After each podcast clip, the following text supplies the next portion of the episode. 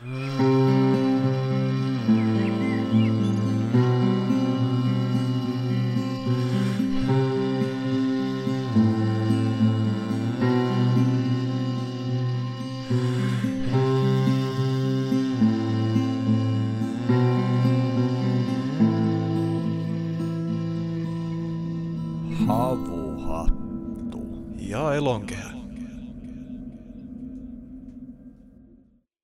Hyvää keväistä iltapäivää tai iltaa tai kenties aamua kaikille, jotka tätä nyt kuuntelee. Meillä tässä on tosiaan iltapäivästä kyse ja ulkona sataa äh, vettä ja linnut laulaa, eli kyllähän tämä keväältä tuntuu.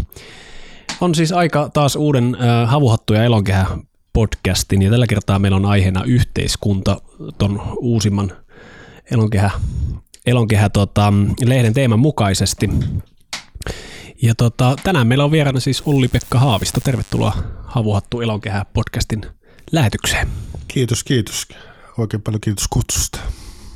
Itse olen tutkinut yhteiskuntajuttuja pitkään siksi, että opiskelin yhteiskuntatieteitä yliopistossa ja se nyt sattuu olemaan semmoinen oma intohimo ja on tullut kyllä kaikenlaisia ää, aktivismikuvioitakin kokeiltua tässä vuosien varrella, joskin viime vuosina ehkä enemmän keskittynyt tähän perheen kasvattamiseen kuin siihen, mutta ää, Sä oot, Olli-Pekka, ollut nyt niin, kuin, niin sanotusti aktiivisena, en tiedä onko tämä sana aktivisti nyt ketään niin kuin hyvin kuvaava, mutta yle, yleisesti niin kuin tämmöisessä ympäristöliikkeessä, jos on oikein ymmärtänyt, niin, ää, niin kuin, voisitko kertoa vähän siitä sun prosessista, että miten nämä yhteiskunnalliset asiat nyt sitten ylipäänsä alkoi kiinnostaa niin, että tämmöinen aktiivisuuskin tuli siihen mukaan?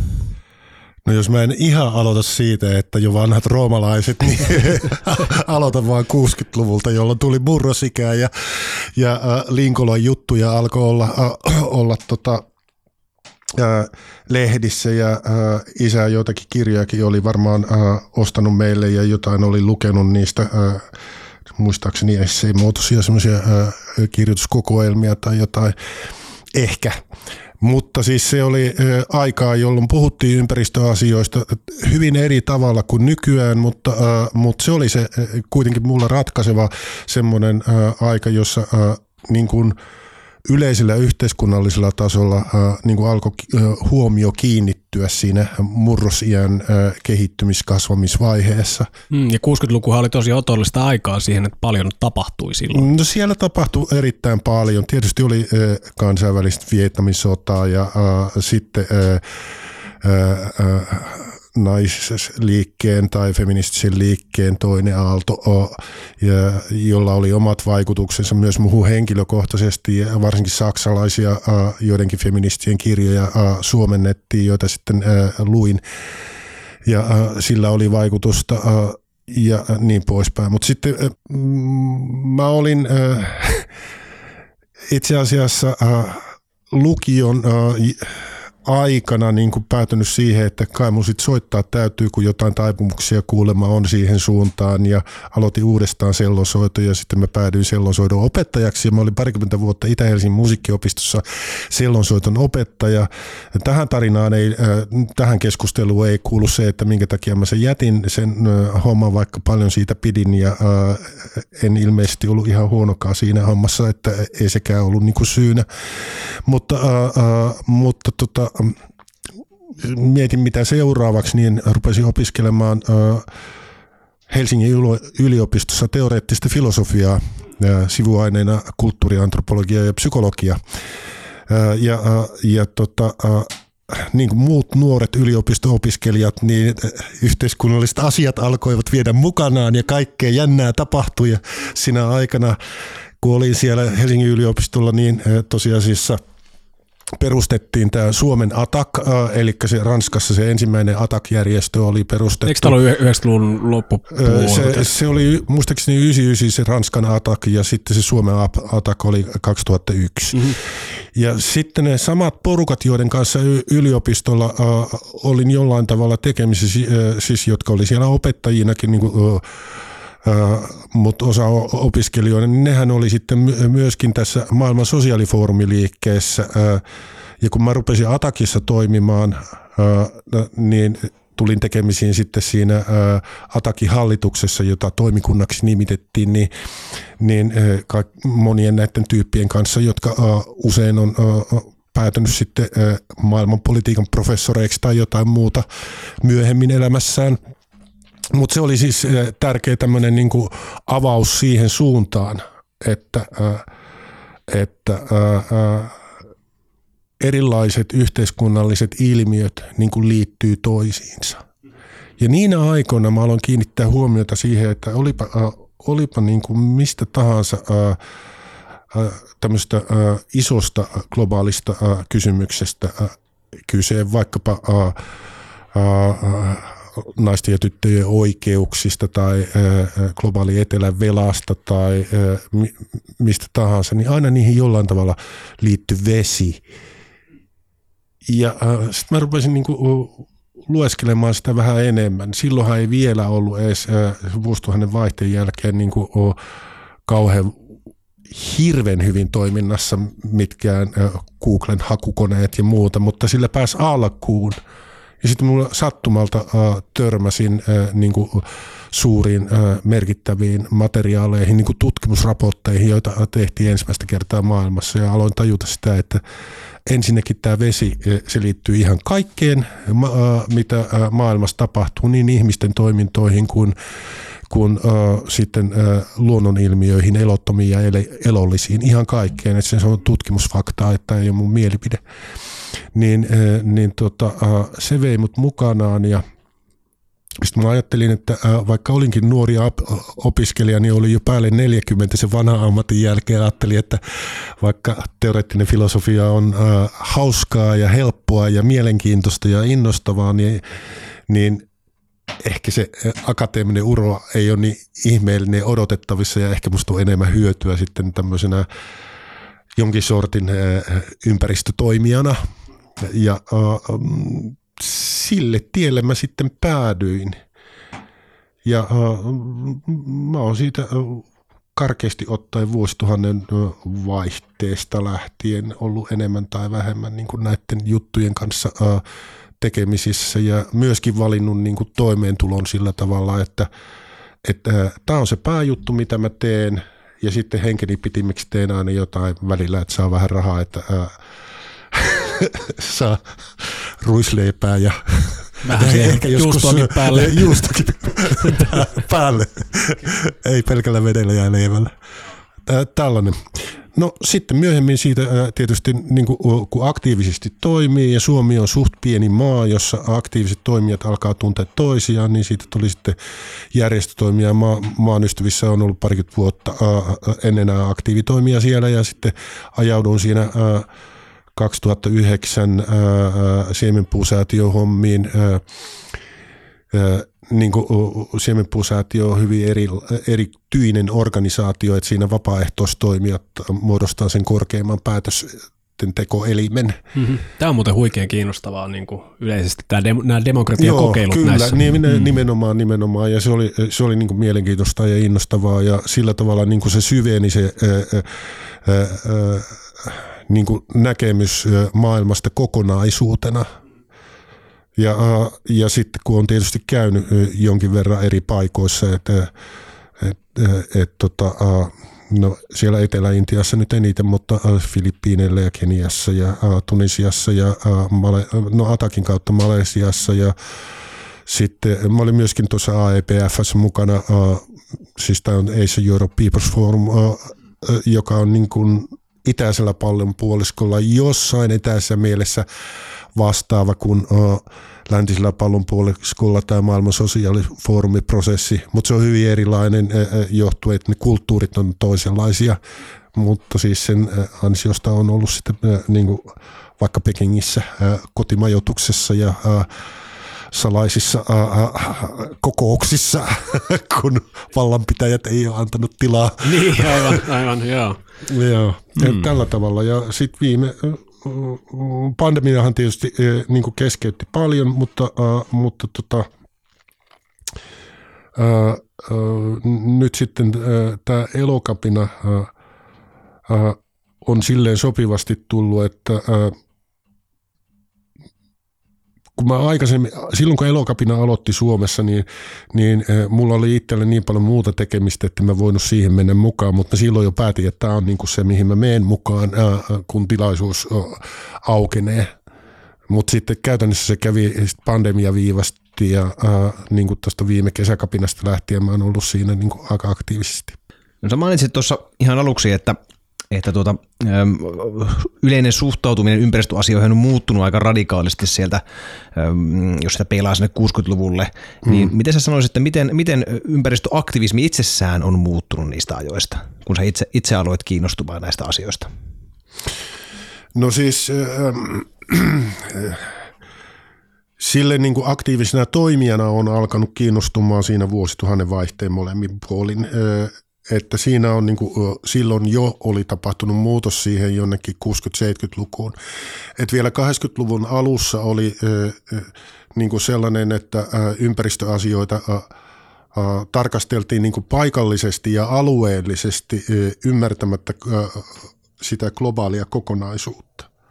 Mutta esimerkiksi 84, jos mä muistan vuoden oikein, niin Yle, Ylellä on ollut ajankohtausohjelma, semmoinen puolentoista tunnin ajankohtaisohjelma, jossa ensimmäisen kerran on käsitelty ilmastonmuutosta. Ja siinä on käytännössä sanottu kaikki ne asiat, jotka nytkin tiedetään. Nyt ne tiedetään vain hirveän paljon tarkemmin ja yksityiskohtaisemmin, mutta ne päälinjat oli silloin jo tiedossa. Mutta sen esitysaika oli jouluaatto. Aivan. aivan. Mutta se oli pätevästi tehty. Se on Ylen arkistossa niin nähtävistä kenen vaan nykyäänkin. E, mut, La- laitetaan linkkeihin tuohon jakson muistiinpanoihin sen mukaan. Joo, hyvä.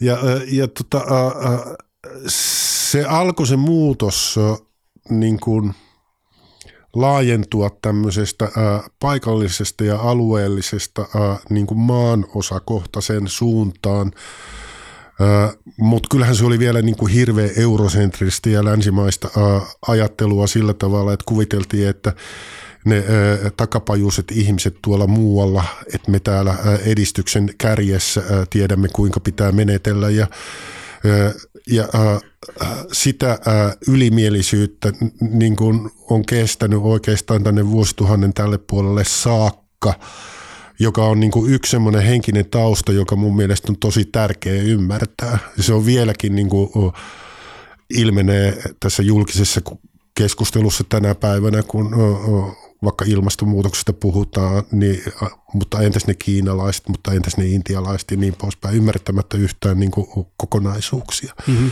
Niin ja usein siis ihan tällaisia niin kuin, ikään kuin hy- olettaisimme, että hyvää tarkoittavia ympäristöprojekteja, niin saattaa päätyä itse asiassa vahingoittamaan tosi paljon paikallisyhteisöjä.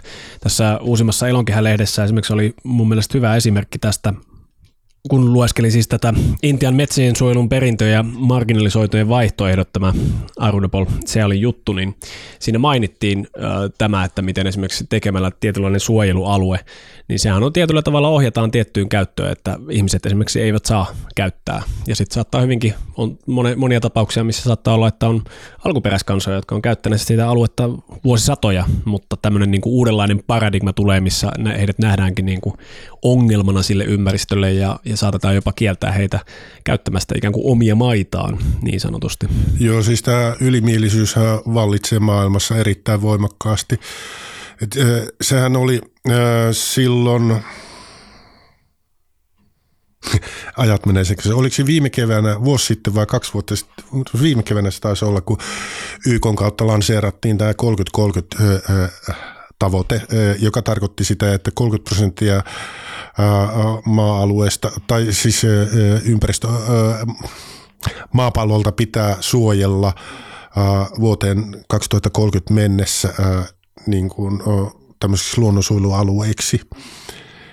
Ja sehän oli alkuun sillä tavalla, että, että se tarkoitti käytännössä sitä, että, että heitetään niin kuin kaikki ihmiset sieltä pois.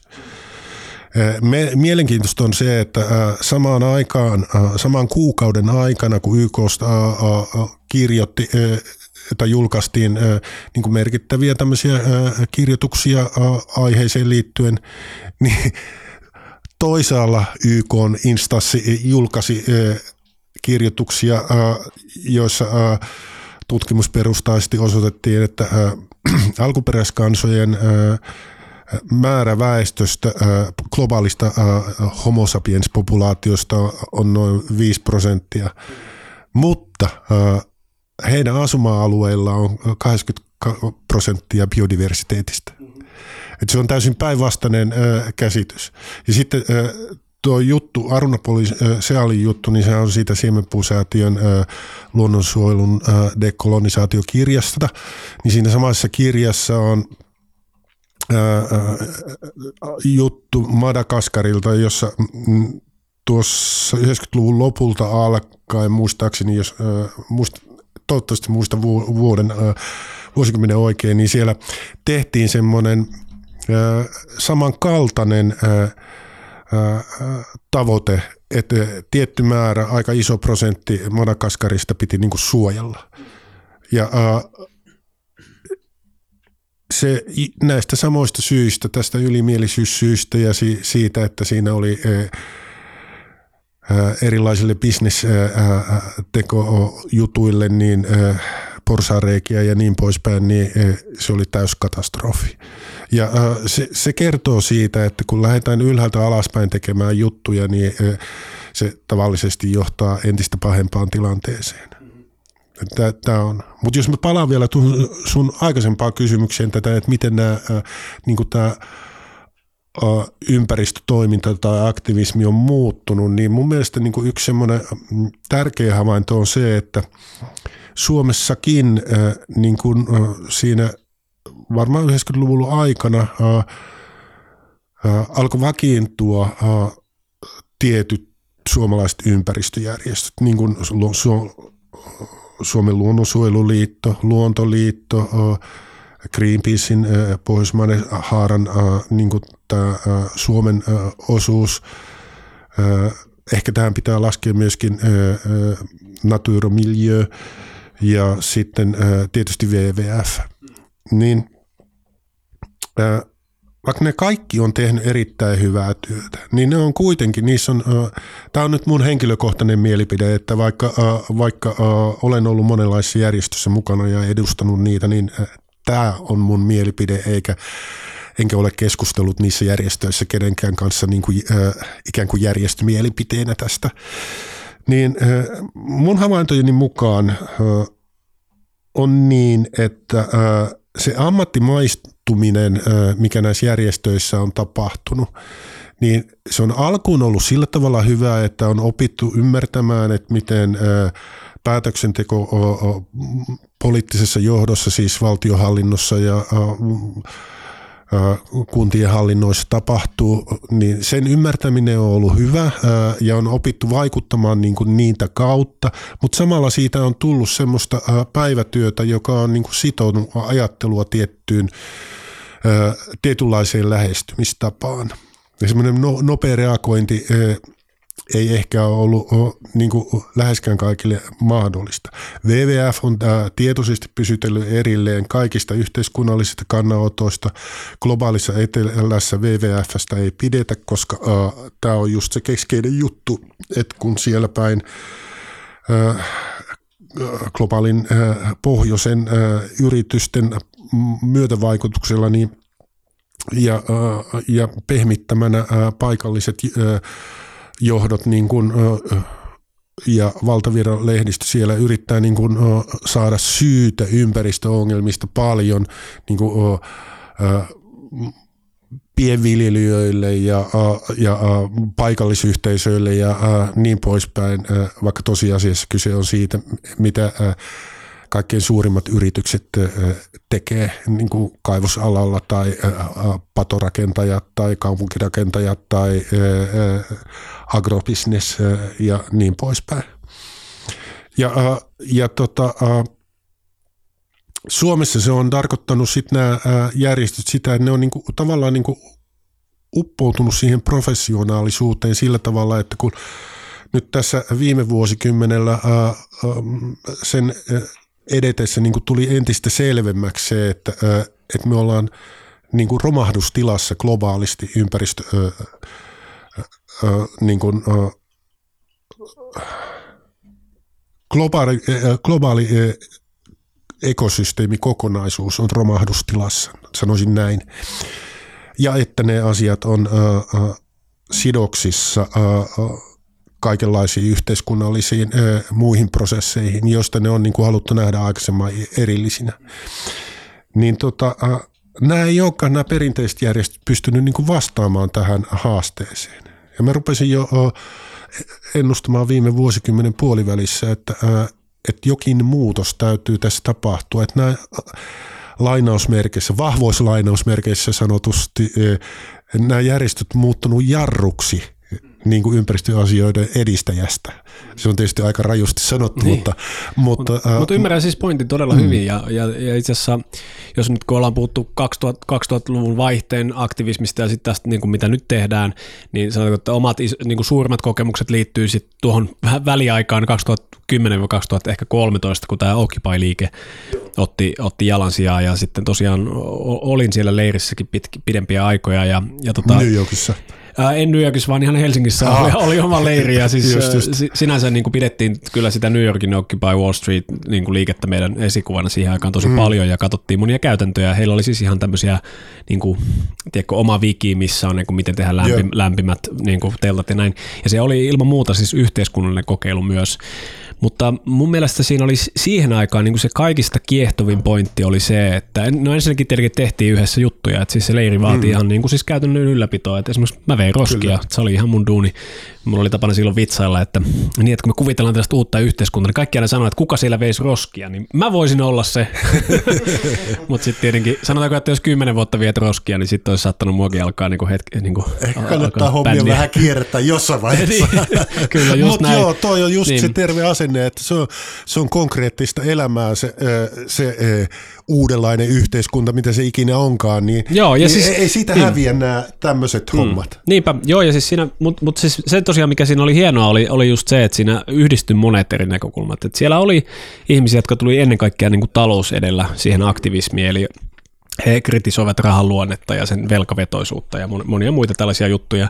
Ja sitten taas toisaalta siellä oli niin, kuin, niin sanotusti ehkä sanoisinko radikaalista ympäristöliikkeestä väkeä, jotka elävät niin kuin esimerkiksi vähän niin kuin tuo Valtimon äh, omavaraopisto äh, tyyppistä elämää niin kuin muuten elämässään. Ja, ja sitten taas oli niin kuin vanhoja ehkä niin kuin, sanoisin kuin, niin kuin jopa tämmöistä niin kuin bunkkeripiireistä niin kuin ihan kunnon niin kuin anarkistityyppejä. Mutta se onkin itse asiassa kuvaavaa, että sitten jossain vaiheessa, kun se alkoi hajota se leiri ja se koko aate vähän niin kuin hajautua eri, eri faktioihin, niin siinä olikin se, tämä oli se yksi keskeinen kysymys, että miten niin kuin oikeasti tulla toimeen niin kuin monenlaisten kapinoitsijoiden kanssa niin sanotusti, että siis leirillä oli siis, leirissä kävi myös niin kuin huumeiden käyttäjiä ja saattavat jättää neuloja ja sen sellaista, eli siinä oli niin kuin ihan oikeasti tämmöistä hyvin konkreettista, miten niin kuin tehdä yhdessä. Ää, eli ky- kyllähän niin kuin aktivismissa on aina kyse siitä, että joukko kokoontuu yhteen, mutta miten sä oot itse huomannut nyt, niin kuin, et, et miten, onko tämä mahdollista silleen, että kuitenkin eri näkökulmista, eri taustoista tulevia ihmisiä, joita yhdistää joku juttu, niin, niin onko mahdollista niin kuin luoda tämmöistä tietynlaista yksikköä ja jos on, niin miten se käytännössä voi tapahtua? Joo, mä, eh, toi on aivan ytimeen menevä kysymys, ja, mutta mä haluan kuitenkin vastata sillä tavalla, että mä jatkan vielä siitä, että mitä mä näen, mitä mä näen että mikä muutos oli niin kuin, tulos silloin viime vuosikymmenen puolivälin tienoilla. Niin itsekin olin muuten siinä Suomessa pikkusen mm. Occupy-liikkeessä. No, me ollaan ehkä nähty siellä niin mahdollisesti leirissä. niin, niin tota, mm. kun mä en tiennyt itse osannut niin kuin aavistaa silloin, että mitä se uusi oikeastaan voisi olla. Niin sitten mä järjestin muutamien muiden ihmisten kanssa niin kuin Suomen sosiaalifoorumissa ja Tampereen sosiaalifoorumissa ja maan ystävien erilaisissa tilaisuuksissa ja semmoisia piirikeskusteluja, joissa, joissa tota noin, pyrkimyksenä oli se, että meillä ei ole mitään niin kuin valmista lopputulemaa etukäteen tiedossa. Et silloin vielä viime vuosikymmenen puolivälissä oli monet julkiset tämmöiset aktivistien tai yhteiskunnallisesti kiinnostuneiden ihmisten keskustelut sellaista, että siinä oli niin kuin tietty tie, dramaturgia, ja se oli tavallaan niin kuin alusta loppuun suunniteltu, vaikka ei yksittäisiä puheenvuoroja. Me, halut, me haluttiin pitää se niin kuin avoimena, ja et saadaanko me niin kuin mitään tästä aikaan. Ja se oli selvästikin niin kuin vaikea kaikilla irrottautua niin kuin niistä ajattelutavoista, mutta jotenkin tuli semmoinen kutina, että useille, että joku tässä nyt muuttuu. Sitten yhtäkkiä tulikin Greta Thunberg, joka oli niin kuin ensimmäinen. Ja aika vähän sen jälkeen tuli äh, sitten äh, Extinction Rebellion, äh, joka Suomessa sai nimeä Elokapina. Ja, äh, ja tota, äh, Mä luulen, että se Greta Thunbergin äh, aikaansaama äh, Fridays for Future-liike oli äh, tarpeellinen, että Extinction Rebellion olisi voinut syntyä, koska siinä nähtiin äh, myöskin sitä, että mikä siinä niin kuin puuttu. Et siinä oli tärkeää se, että se oli liike, siinä haluttiin puhua totta, haluttiin tutkimusperusteellisesti puhua totta, paras tutkimushan tänä päivänä maailmassa on sellaista, että se esimerkiksi ottaa huomioon alkuperäiskansojen kokemukset ja paikallisyhteistyön ko- kokemukset. Että se ei ole mistään norsulluut tornista tehtyä tutkimusta, vaikka sellaista tehdään erittäin paljon myöskin, mutta, mutta siis näin. Niin tota, Extinction Rebellion kuitenkin lähti niin kuin, nuorten yliopistolaisten piiristä Briteistä liikkeelle mun käsittääkseni. Ja, ja siinä niin kuin tutkittiin, että minkälaiset toimintatavat on johtanut siihen, että yhteiskunnallisia muutoksia on tehty.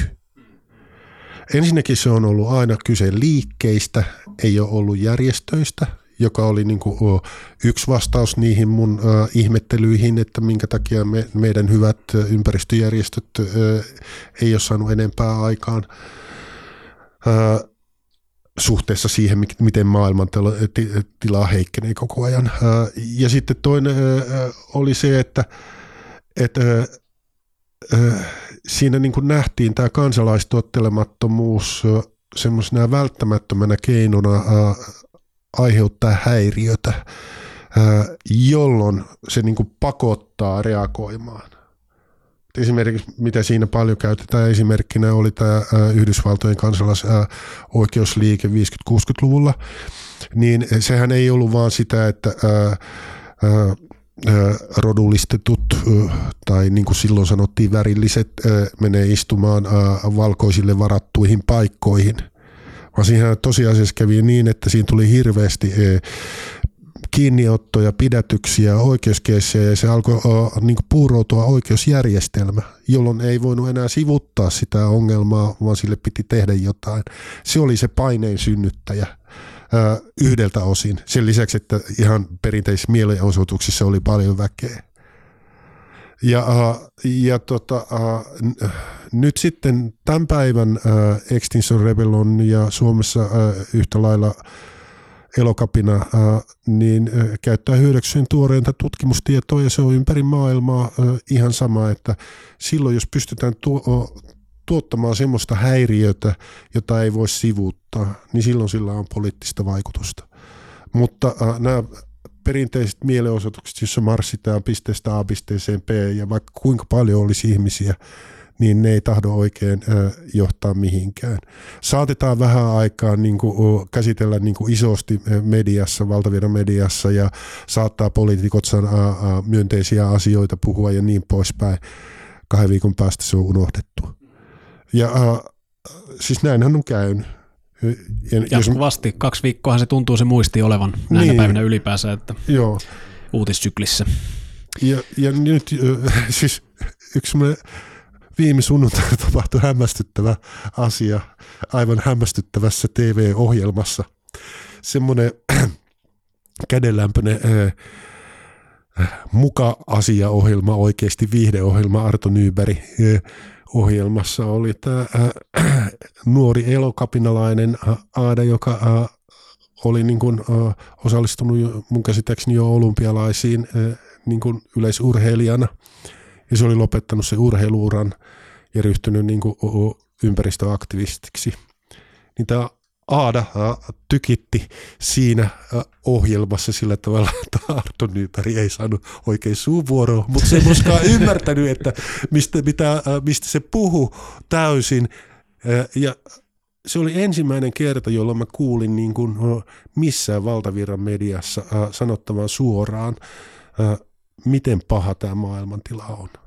Niin, se on tosi mielenkiintoinen dynamiikka myös, mikä tulee mieleen sitten äh, tavallaan no siitä Occupy-jutusta ehkä versus tämä TTIPn vastainen kamppailu, mitä käytiin mm. sitten hyvin vahvasti monien, monien niiden aktiivien kanssa, että, että miten niin kuin päästä tuomaan joku asia keskusteluun. Että sehän on oikeastaan se, tai mä ainakin näin sen niin, että mikä aktivismin tarkoitus on ennen kaikkea on siis avata niin kuin pakottaa se keskustelu auki jostain asiasta, mikä meitä aktiiveja sitten nyt sattuu syystä tai toisesta todella häiritsemään tämän maailman tilanteessa ja ehkä itsellä esimerkiksi TTIPn potki niin kuin ihan vahvasti se, että siitä ei kukaan puhunut mitään, vaikka neuvottelukierroksia oli mennyt jo monta ja tämmöinen vapaakauppasopimus oli tekeillä. Mutta se että miten tämä tapahtuu, niin tuo mitä sanoit noista mielenosoituksista, niin siis kyllähän ne järjestettiin. Sinne tuli aina ne tuhat mielenosoittajaa, Hesarissa tehtiin pari juttua ja siinä se, ja ne usein, usein näkökulma oli myös vähän semmoinen niin kuin alentava, niin kuin, Joo, että siellä nämä vaan. maailman niin kuin, tota, halailijat, hipit tota, marssivat, mutta TTIP marssi eteenpäin ja sitten joltain ammattiliitolta tai, tai tota EKlta oli kysytty, että miksi TTIP on niin mahtava juttu. Mutta se, mikä muutti paljon, oli, oli ihan yksi yksittäinen Facebook-postaus, jossa tota, huomattiin, oli tämmöinen eurooppalainen ää, niin kuin kansallisaloite, missä kerättiin. Piti saada miljoona nimeä muistaakseni siihen yhteensä. Ja Suomi oli pahasti jäljessä, että niitä ei ollut kuin joitakin satoja niitä nimiä. Ja Ruotsissa oli kuitenkin jo ehkä 7000 ja Saksassa 100 000. Ja, ja sellainen postaus, missä oli, että, että, että täällä, täällä me mennään, että, että Suomi on niin kuin bubbling under, että siinä on Ruotsi ja Saksa ja muut, että, että käykää tsekkaa, mistä on kyse. Ja sen, sen postauksen näki siis 150 000 suomalaista ja se, se meni niin kuin aivan totaalisen viralliksi. Jo, siinä jotenkin onnistui yhdistymään tämä, tämä tota... Eihän me nyt voida hävitä ruotsalaisille. Niin, ruotsalaisille, ehkä saksalaisille, mutta ei nyt ruotsalaisille. Ja se 30 000, mitä Suomelta vaadittiin muistaakseni niitä nimiä, niin tuli kyllä sitten täyteen. Mutta se nosti sen, ja se nousi niin kuin hyvin vahvasti tämmöistä sosiaalisista verkostoista se, että tämä on jotain, mistä pitää keskustella. Ja se valtava määrä, niin kuin ihan tavallisia ihmisiä, jotka kysy esimerkiksi multa, kun nyt satuin jakamaan näitä paljon näitä postauksia, että, että mistä siinä on oikein kysymys ja niin kuin, että miksi se on ongelma ja näin, niin se oli tosi niin kuin virvoittavaa yhteiskunnallista keskustelua, koska silloin päästiin puhumaan ihan niistä perusjutuista, niin kuin mainitsit just siitä, että joku on aina siellä taustalla, joka vaikuttaa tosi moneen näkökulmaan niin kuin yleensäkin yhteiskunnassa ongelmissa. No sä sanoit, että se on vesi ja siis on ihan ehdottomasti samaa mieltä, että se on sitoo paljon yhteen näitä näitä ongelmia, mutta sitten se voi ihan, ihan tosiaan yhtä hyvin olla talousjärjestelmä, niin kuin TTIPssä ennen kaikkea oli kyse, kyse siitä, että miten järjestetään kauppaa tai, tai niin kuin kenen ehdoilla ja niin kuin miksi, miksi esimerkiksi suuryritykset voisivat saada sellaisia etuoikeuksia, mitä keski- ja, keski- ja pienillä, keskisuurilla ja pienillä yrityksillä ei taas sitten ole. Mutta näissä on laadullinen ero. Mutta äh, mä, äh, vaan pyytäisin sinua avaamaan tämän TTIP, vaikka me tässä ää, tiedetään mikä se on, mutta ää, tätä voi kuunnella sellaisetkin ihmiset, jotka ää, eivät ole sille, silloin ollut mukana ja mm. ää, eihän siitä nykyään enää juurikaan keskustella, niin voisit ehkä ää, avata pikkusen. Niin, siis näitähän on ollut useampia tällaisia, 90-luvulla yritettiin tämmöistä MAI-sopimusta, Multilateral Agreement on Investments, jonka tarkoitus oli olla globaali jossa ajatus on se, että sääntelyä puretaan ja yhdenmukaistetaan, jotta kauppa käy niin kaupan sääntelyä. Ja nimenomaan siis ennen kaikkea silloin puhutaan niin kuin, ää, ennen kaikkea siis isompien yrityksien. Totta kai sitä markkinoitiin usein sillä, että esimerkiksi kun nyt tilaat Amerikasta verkkokaupasta, niin se joudut maksamaan tullin, mutta TTP jälkeen ei tarvitsisi maksaa sitä tullia, eli säästät sen tilatessasi. Eli säästät sen tilatessasi, mutta kysymys on niin kuin siis isojen, isojen jättien ää, he olivat käytännössä siellä neuvotteluissa läsnä. Ää, mutta tosiaan TTIP oli näistä uusin, jossa oli ajatus, että Euroopan unioni ja Yhdysvallat sitten tekee tämmöisen sääntelyn harmonisointiprosessin sen sopimuksen myötä. Se oli yksi niistä keskeisimmistä peloista. Mutta se, mikä ihmisten huomion sai, oli tämä niin sanottu välimiesmenettely. Eli siinä se ajatus oli se, että jos joku maa esimerkiksi kutsuu in, ää, sijoittajia maahansa, esimerkiksi Suomessa sanotaan kaivosteollisuus, ja sitten myöhemmin demokraattiset lainsäätäjät haluavatkin kiristää vaikkapa kaivoslakia, niin nämä yritykset voi nostaa tämmöisen välimiesmenettely oikeusjutun ja muutama juristi istuu lounaalle ja vähän pohdiskelee, että no kumpi oli oikeassa, yritys vai valtio? Ja useimmiten sanovat, että yritys on oikeassa ja valtio määrätään maksamaan sakkoja. Saatetaan puhua miljardisakoista. Eli tämä oli semmoinen, mikä ihmisillä iskee, että oho, että mistä lähtien niin tämä on toiminut näin, että, että yritykset voi haastaa valtiota oikeuteen ja saada niin kuin miljardikorvauksia. Tämä on vanha juttu muuttuu. jo ennen näitä vapaakauppasopimuksia, että kyllähän mä, maailmanpankkiryhmällä on ollut oh, tämä kiistojen ratkaisuelin ja se oli yksi semmoinen kuuluisa tapaus oli Boliviassa, joka oli siihen aikaan läntisen puoliskon köyhin maa, niin siellä erinäistä firmat hankki haltuunsa vesihuoltojärjestelmiä isoimmissa kaupungissa ja, ja tota noin, se oli ihan tämä pidäkkeetön uusliberalistinen bisneksen teko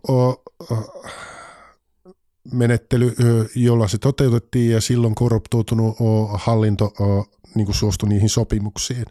No sitten kun siellä ajat muuttu, niin sitten näitä se Aquadel tunari, tunari. haluttiin ajaa pois maasta. Se oli tämä Pehtelin tytäryhtiö, joka taas Irakin sodassa kunnostautui, niin tota, se vaati sitten, nämä firmat vaati sitten Bolivian hallitukselta suuria korvauksia. Siitä tuli niin maailmanlaajuinen haloo, että sitten lopulta se Maailmanpankin kiistojen ratkaisuelin teki tällaisen ratkaisun, että kahden Bolivianon korvauksella niin kuin Bolivian hallitus pääsi tästä pulasta, mm-hmm, mm-hmm. jotka mutta siinäkin oli, että se piti tulla valoon sen asian, niin jos se olisi Joo, ja se olisi on, maksamaan, niin se olisi ollut siinä. Aivan, ja, ja siinä on niin tärkeää huomata se, että ää, vaikka sitä pidetään aivan oikein erittäin suurena joukko, voittona ää, niin kuin maailman ää, oikeudenmukaisuusliikkeelle, joka pitää sisällään hyvin monenlaisia eri osaliikkeitä, niin silti on niin kuin nähtävissä se, että tämä ei ole esimerkki siitä, että tämä systeemihän toimii, koska ei ole mahdollista kaikkien niiden vääryyksiä toteuttavien sopimusten kohdalla saada aikaan tämmöistä maailmanlaajuista liikettä, joka pakottaisi sitten peräytymään. Ja tämä, tämä on just se. Mä muistan silloin Atakin alkoaikoina puhuttiin tästä Agreement on Agriculture-sopimuksesta, joka oli niin kuin ihan saman henkinen kuin tämä TTIP ja nämä muut vapaakauppasopimukset sillä tavalla, että siinä se oli sillä tavalla laadittu, että länsimaiden suuret agrobisnesyritykset sai suuria etuja ja sitten semmoiset valtiot globaalissa etelässä, jotka oli köyhempiä, ja, niin niillä ei ollut niin mahdollisuuksia puolustautua. Ja sitten mikä tässä on niin kuin olennaista on se, että, että noissa vapaakauppasopimuksissahan oli se, että, että nämä, se välimiesmenettely, niin ne henkilöt, jotka tässä, muodosti tämän niin sanotun oikeuden istujat, niin niitä henkilöitä ei ollut millään tavalla demokraattisesti valittu, vaan ne oli niitä yritysten valitsemia henkilöitä, jotka oli niin kuin yritysjuristeja, mutta niillä ei ollut mitään tietoa ympäristö- tai ihmisoikeusasioista. Mm-hmm.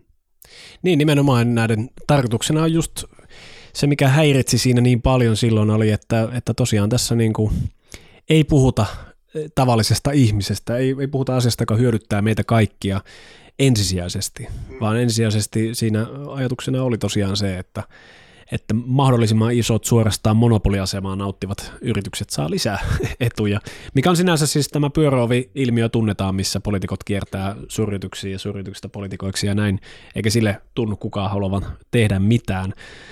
Mutta tosiaan nyt kun ollaan puhuttu tästä aktivismista, ja tämähän on tietenkin, aktivismin ajatus on tietenkin se, että parempi maailma on mahdollinen, ja sä mainitsitkin sosiaalifoorumin ja, ja olin silloin varsinkin noihin aikoihin vakikävijä ja, ja siellä taas sitten inspiroiduin aina siitä, miten usein siellä oli hyvin käytännönläheisiä ää, näkökulmia siihen, niin, niin, niin kuin, jos, ää, tai siis olettaen, että säkin haluat paremman maailman, niin millaiselta semmoinen maailma voisi, millainen semmoinen yhteiskunta voisi sun mielestä olla, mikä olisi kestävä? Tuo on hirveän vaikea kysymys, koska uh, uh, eihän kenelläkään ole valmiita vastauksia tuohon. Me voidaan vaan mun käsittääkseni arvioida, että minkälaisia asioita siihen pitäisi kuulua ja mitä siihen ei saa kuulua. Ja tätäkin voidaan lähestyä niin kuin hirveän monesta eri näkökulmasta. Yksi on se, tavallaan jäi vähän kesken se, että se tämä aikaisempi osa tästä keskustelusta, että miten ympäristöliike on muuttunut, niin on se, että ennen sitä, kun Greta Thunbergin kautta tuli yleiseen valtavirran tietoisuuteen se, että me ollaan katastrofaalisessa, katastrofaalisessa tilanteessa. Se on mielenkiintoista muuten se, että se 2018 IPCC-raportti ei itsessään tehnyt sitä, vaan tarvittiin Greta Thunberg. Että se, siitä tuli semmoinen pysyvä keskusteluaihe. Niin, niin sitä ennen maailmassa ei ymmärretty sitä, että me ollaan vapaassa pudotuksessa. Ei ymmärretty sitä, että kyse ei ole tulevaisuudesta, joka koittaa joskus satojen vuosien kuluttua, jos me ei nyt toimita, vaan kyse on siitä, että se tapahtuu nyt, parhaillaan, tälläkin sekunnilla. Ja on jo tapahtunut vuosikausia, mutta kun me eletään täällä maailman vauraimpiin kuuluvassa osassa ja melkein kaikki, me tämäkin on semmoinen mielenkiintoinen seikka, että melkein kaikki suomalaiset kuuluu maailman vauraimpaan 10 prosenttiin. Se on vaikea meidän maan sisällä ymmärtää, koska toisilla menee huonosti, oikein todella huonosti. Mutta sitten toisaalta kun kävelee niin. Intiassa niin. vaikka ihan tavallisen kaupungin kadulla, niin niin, niin, niin, että... niin, niin, niin, just just, mutta siis täällä sitä ei niin kuin näe sillä lailla. Ja, niin tota, tämä on niin kuin radikaali muutos siihen, että mitä, mitä tässä on niin kuin tapahtumassa – Mä tiedän henkilökohtaisesti suomalaisia muutamia poliitikkoja, jotka on täysin ymmärtänyt se, että missä tilassa tämä maailma on. Mutta tämä poliittinen järjestelmä on muuttumassa erittäin hitaasti ja se on vaikeuksissa niin kuin näiden puolueiden sisälläkään nämä ihmiset saada niin kuin riittävästi vaikutusvaltaa, että saataisiin niin muutettua sitä päätöksentekoa sille tasolle, mikä tämä maailmantila oikeasti niin kuin edellyttää. Mutta sitten tota, tämä on, niin kuin tämä on se asetelma, josta käsin meidän täytyy miettiä sitä, että mikä olisi se kestävämpi maailma. Se on ihan selvä se, että, että tämä kulutus volyymi, mikä maailmassa tällä hetkellä vallitsee, niin se on täysin mahdoton – se on alun alkaenkin ollut mahdoton ja ää, ää, jo silloin ää, 40-luvun lopulla, kun Bretton Woods-instituutiot perustettiin, nämä Maailmanpankki ja ää, maailman, kansainvälinen maa, valuuttarahasto ja nämä tällaiset, niin, niin tota, jo silloin tiedettiin, että semmoinen kulutustaso, joka Yhdysvalloissa silloin vallitsi, niin se ei ole mahdollista koko maailmassa, kun yksinkertaisesti ei ole sellaisia aineellisia resursseja tällä pallolla, että kaikki voisi niin päästä sille tasolle. Se, tämä on tiedetty näin kauan, mutta se ei läpäise taloustieteen opetusta ja näin ollen se ei läpäise myöskään niin kuin toimittajien koulutusta ja ihmiset tuntee tätä asiaa heikosti niin äh, tätä kautta tulen siihen, että äh, tämä Kate äh, Roworth, äh, joka on siis taloustieteen professori, ja, mutta toiminut myös paitsi mikä iso pankki se nyt oli, jossa se on toiminut, mutta sitten se on toiminut YKssa talousneuvonantajana ja sitten se on Greenpeaceille toiminut äh, niin hänellä on tämä äh, Donitsi-malli, jossa on niinku se, että se kestävä yhteiskunta pitää olla äh, sellaisissa äh, raameissa, että se Donitsin sisällä oleva aukko, siellä on ne sellaiset asiat, jotka äh, merkitsee niin kuin ympäristöromahdusta tai ihmisoikeuksien rikkomista tai, ja sen sellaisia huonoja asioita, että sinne alueelle ei saa mennä. Ja, anteeksi, nyt mä puhuin väärin, että siellä on ne, että niitä ihmisoikeusasioita sen, sille alueelle ei saa mennä, jossa niitä rikotaan. Ja sitten taas sen ulkoreunan puolella on nämä, jossa ylitetään nämä ympäristölliset rajat. Ja tämä on niin kuin hyvä malli, koska se on... se kertoo siitä, että meillä on kahdenlaiset rajat, jotka on eri suunnassa – ja se niin kuin ero, erittelee se malli näitä näin. Et siihen väliin jää äh, asianmukainen hyvä koulutus, ja, äh, johon liittyy niin kuin kulttuurisidonnaisuus myöskin äh, oikealla terveellä tavalla ja äh, riittävä toimeen tuleva merkityksellinen elämä ja äh, kaikkea tätä. Mutta sitten mitä se niinku konkreettisesti olisi tämän abstraktion sisällä, niin Mä luulen niin, että tämä valtiojärjestelmä, joka on muotoutunut 1700-1800-luvulla, niin kuin se, kapitalismihan, val, kapitalistinen valtio on muotoutunut sen jälkeen, kun oli nämä niin sanotut suuret löytöretket ja alettiin tuoda ympäri maailmaa sieltä kaukaa idästä niin kuin erilaisia asioita ja siitä tuli vakiintunutta kauppaa ja sitten syntyi kolonisaatio ja niin poispäin, niin niissä yhteyksissä alkoi muodostua tämä osakeyhtiösysteemi, kun sen ytimessä on se, että niitä suuria laivoja ei kenelläkään ollut yksin varaa varustaa niin sitten niin kuin lyöttäydyttiin yhteen ja ruvettiin niin kuin varustamaan niitä. Siinä on niin kuin osakeyhtiömallin perusta. Mutta sitten niin kuin siihen liittyy se valtiojärjestelmä sillä tavalla, että, että ää, kun sitä ennen oli ollut tämän perimykseen liittyvä tämä ää, ää, aatelisten valta, niin se aloitti ää, ää, niin kuin voimapositiona yhteiskunnissa menettää merkitystä ja ää, kauppiaat ja ää, tämä aineellinen varallisuus alkoi merkitä niin kuin voimapositiota yhteiskunnassa.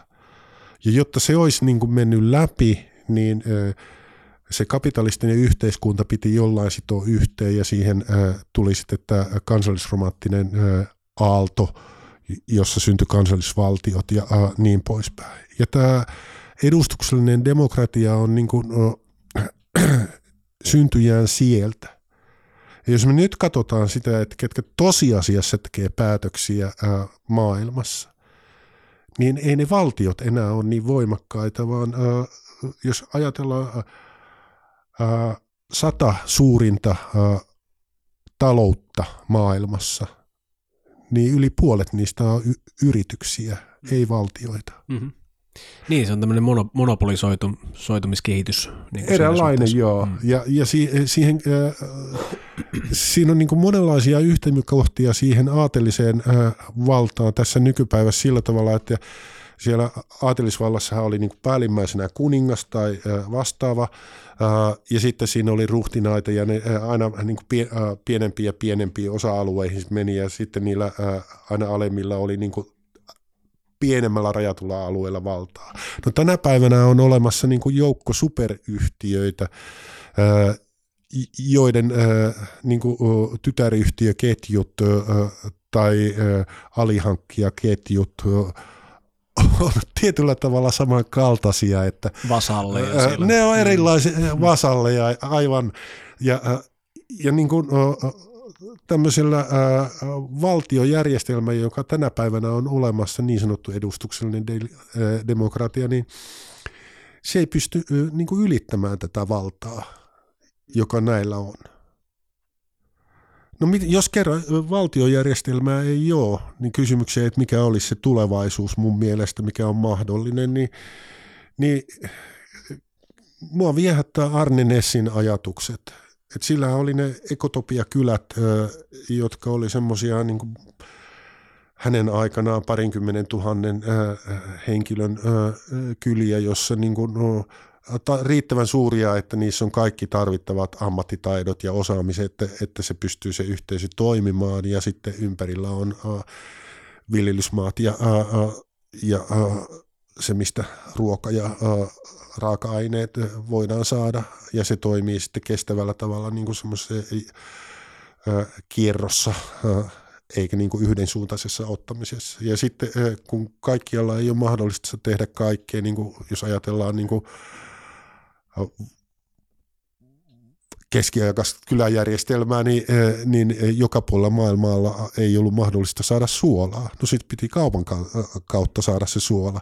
Niin vastaavasti niin kuin tänä päivänä on sitten niin kuin, paitsi suola, niin monia muita asioita, joita ei kaikkia voi tehdä siinä. Että se voisi olla niin kuin jonkinlainen semmoinen pienempien yhteisöjen verkosto, joka on riittävän pieni, että siinä ihmiset aidosti voi osallistua siihen pää, ää, ää, päätöksentekoon ja riittävän pieni, että siellä ei voi muodostua sellaisia yksittäisiä ää, valtakeskittymiä esimerkiksi omistamisen kautta.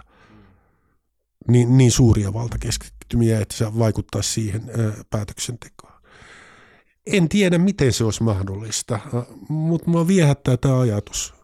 Mm-hmm on niin suuria, laajoja asioita ja kysymyksiä, että, että aikahan tässä aina loppuu kesken, kun näitä, näitä aletaan täällä pohdiskelemaan, varsinkin näin Ilonkehän jaksossa. Meillä tämä aika on kuitenkin hyvin rajallinen, tämä tun, tun, tunti, niin haluaisin tähän loppuun kuitenkin vielä kysyä sinulta, kun tuossa olet tässä eh, elonkapina liikkeessä ollut, ollut mukana, niin näkisitkö sinä, että tämän paremman maailman luomisessa, niin pystyttäisiinkö tätä elon kapinan äm, tämän varsinaisen sanoman lisäksi, niin pystyttäisikö sieltä poimaan jotain sellaisia elementtejä siitä, miten tämä äm, liike on järjestäytynyt ja miten, miten, miten se toimii, niin pystyttäisikö sieltä ottamaan jotain tällaisia niin kuin rakenteita ja toimintamallia niin kuin yhteiskuntaan mukaan?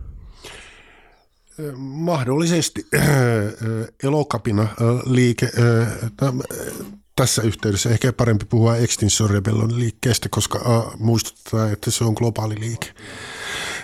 niin, niin tota, yksi keskeinen juttu on siinä, että siinä pyritään kestävään hierarkiattomaan toimintakulttuuriin – joka tarkoittaa sitä, että ää, kenellekään yksittäiselle henkilölle ei ole mahdollista ää, rakentua valtaa. Et jos me ajatellaan vaikka ää, nyt, mitkä on tiedossa, että on ollut syyskapina ja kesäkapina ja ää, niin poispäin, niin ää, aina kun tuommoista isoa juttua suunnitellaan, niin jokainen tietää, että siinä pitää olla sitoutuneita ihmisiä suunnittelemassa, koordinoimassa ja sitten se jakaantuu eri osa-alueisiin, jos ajatellaan vaikka media, ruokahuolto, ää, vaikka mitä, niin, e, niin tota, samat henkilöt ei voi olla peri, peräkkäisissä niin kuin, aktiokokonaisuuksissa niin kuin, suunnittelemassa sitä. Jos olisivat, valtaa keskittyisi.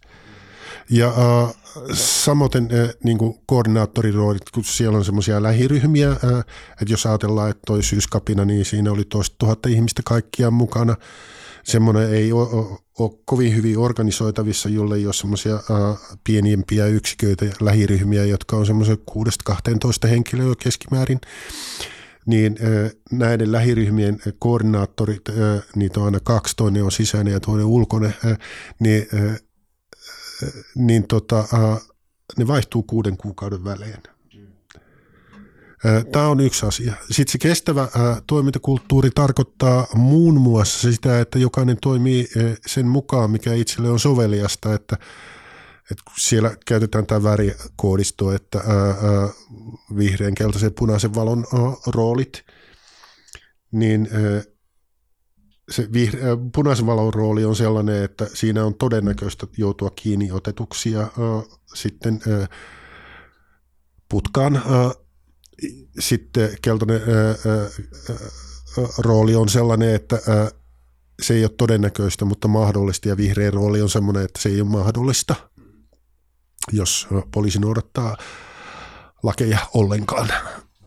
Ja, ja tota, sitten siellä on niinku aktioissa mukana se, semmoinen, että nämä, jotka on niinku blokkaajia, Mutta sitten se blokkaaminen olisi täysin vailla merkityksestä, jos ei olisi mediatiimiä, joka hoitaa suhteita mediaan ja itse hoitaa striimauksia ja kuvamateriaaleja, poliisikontakti, joka neuvottelee poliisin kanssa, sitten on lakitarkkailijat, jotka seuraa sitä, mitä, mitä siellä tapahtuu tapahtuu tota noin, niin, niissä kiinniottotilanteissa ja, ja jos jotkut sivu, sivulliset käyttäytyy aggressiiviset, niin kuin nämä äärioikeistolaiset on paljon tehnyt, niin kaikki kirjataan mahdollisuuksien mukaan kuvataan ja niin poispäin, jotta jälkikäteen on niin materiaalia sitten.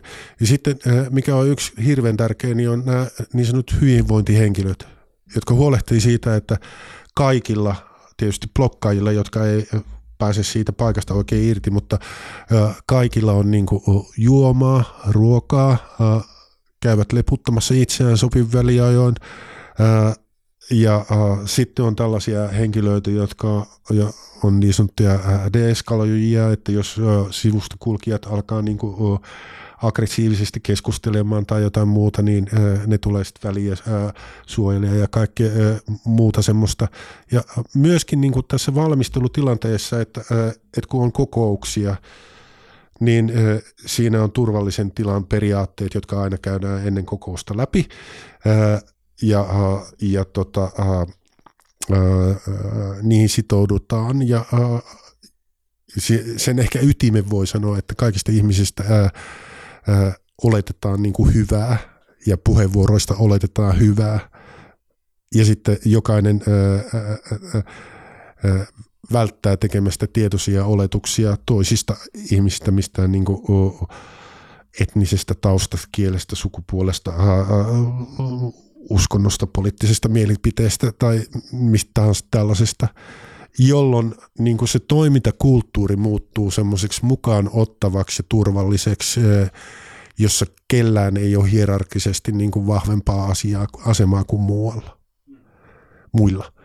Ja äh, nämä on sellaisia yleisiä elementtejä, jotka äh, soisi toki olevan niin kuin muuallakin mukana. Ei nämä ole elokapinan keksimiä juttuja, vaan nämä tulee erilaisista äh, äh, niin kuin aktivistiliikkeistä, jotka on ollut jo vuosituhannen vaihteesta liikke- äh, alkaen niin kuin yleisenä puheena vaikka queer-feminismissä tai anarkismissa tai, tai no, mitä tahansa. Mm-hmm. Joo, nämä elementit selvästi on, on just niin kuin itsekin mainitsin, niin tullut itselle myös tutuksi silloin, silloin kun on ollut aktivismissa enemmän mukana ja, ja on niin kuin tosi tärkeää käydä tämmöistä metodikeskustelua myöskin, koska monet liikkeet nousee ja sitten ne vähän niin kuin kaatuu monestikin myös siitä syystä, että ei ole ihan selvillä, että mitä tämä niin kuin käytännössä tarkoittaa, että yhteisössä yhteisesti tehdään juttuja. Ehkä jätämme tämän keskustelun tällä erää nyt tähän tunnin noin markkeriin ja, ja tuota keskustelu toki voisi jatkua pitkään, koska nyt puhutaan paljon metodista ja puhutaan päämäärästä ja monestakin jutusta ja nämä on, niin kuin Joonas sanoit, niin isoja, isoja, valtava isoja kysymyksiä ja ehkä tässä päästiin nyt raapasemaan tätä pintaa hiukkasen sun näkökulmasta, Olli-Pekka, tämän asian parissa. Mutta kiitoksia, kun tulit meille vieraaksi ja, ja tota, jatketaan keskustelua tässä nyt mikrofonien sulkeuduttua vielä sitten tästä teemasta lisää. Kiitos paljon, oli mukava olla. Kiitos ja hyvää kevättä kaikille.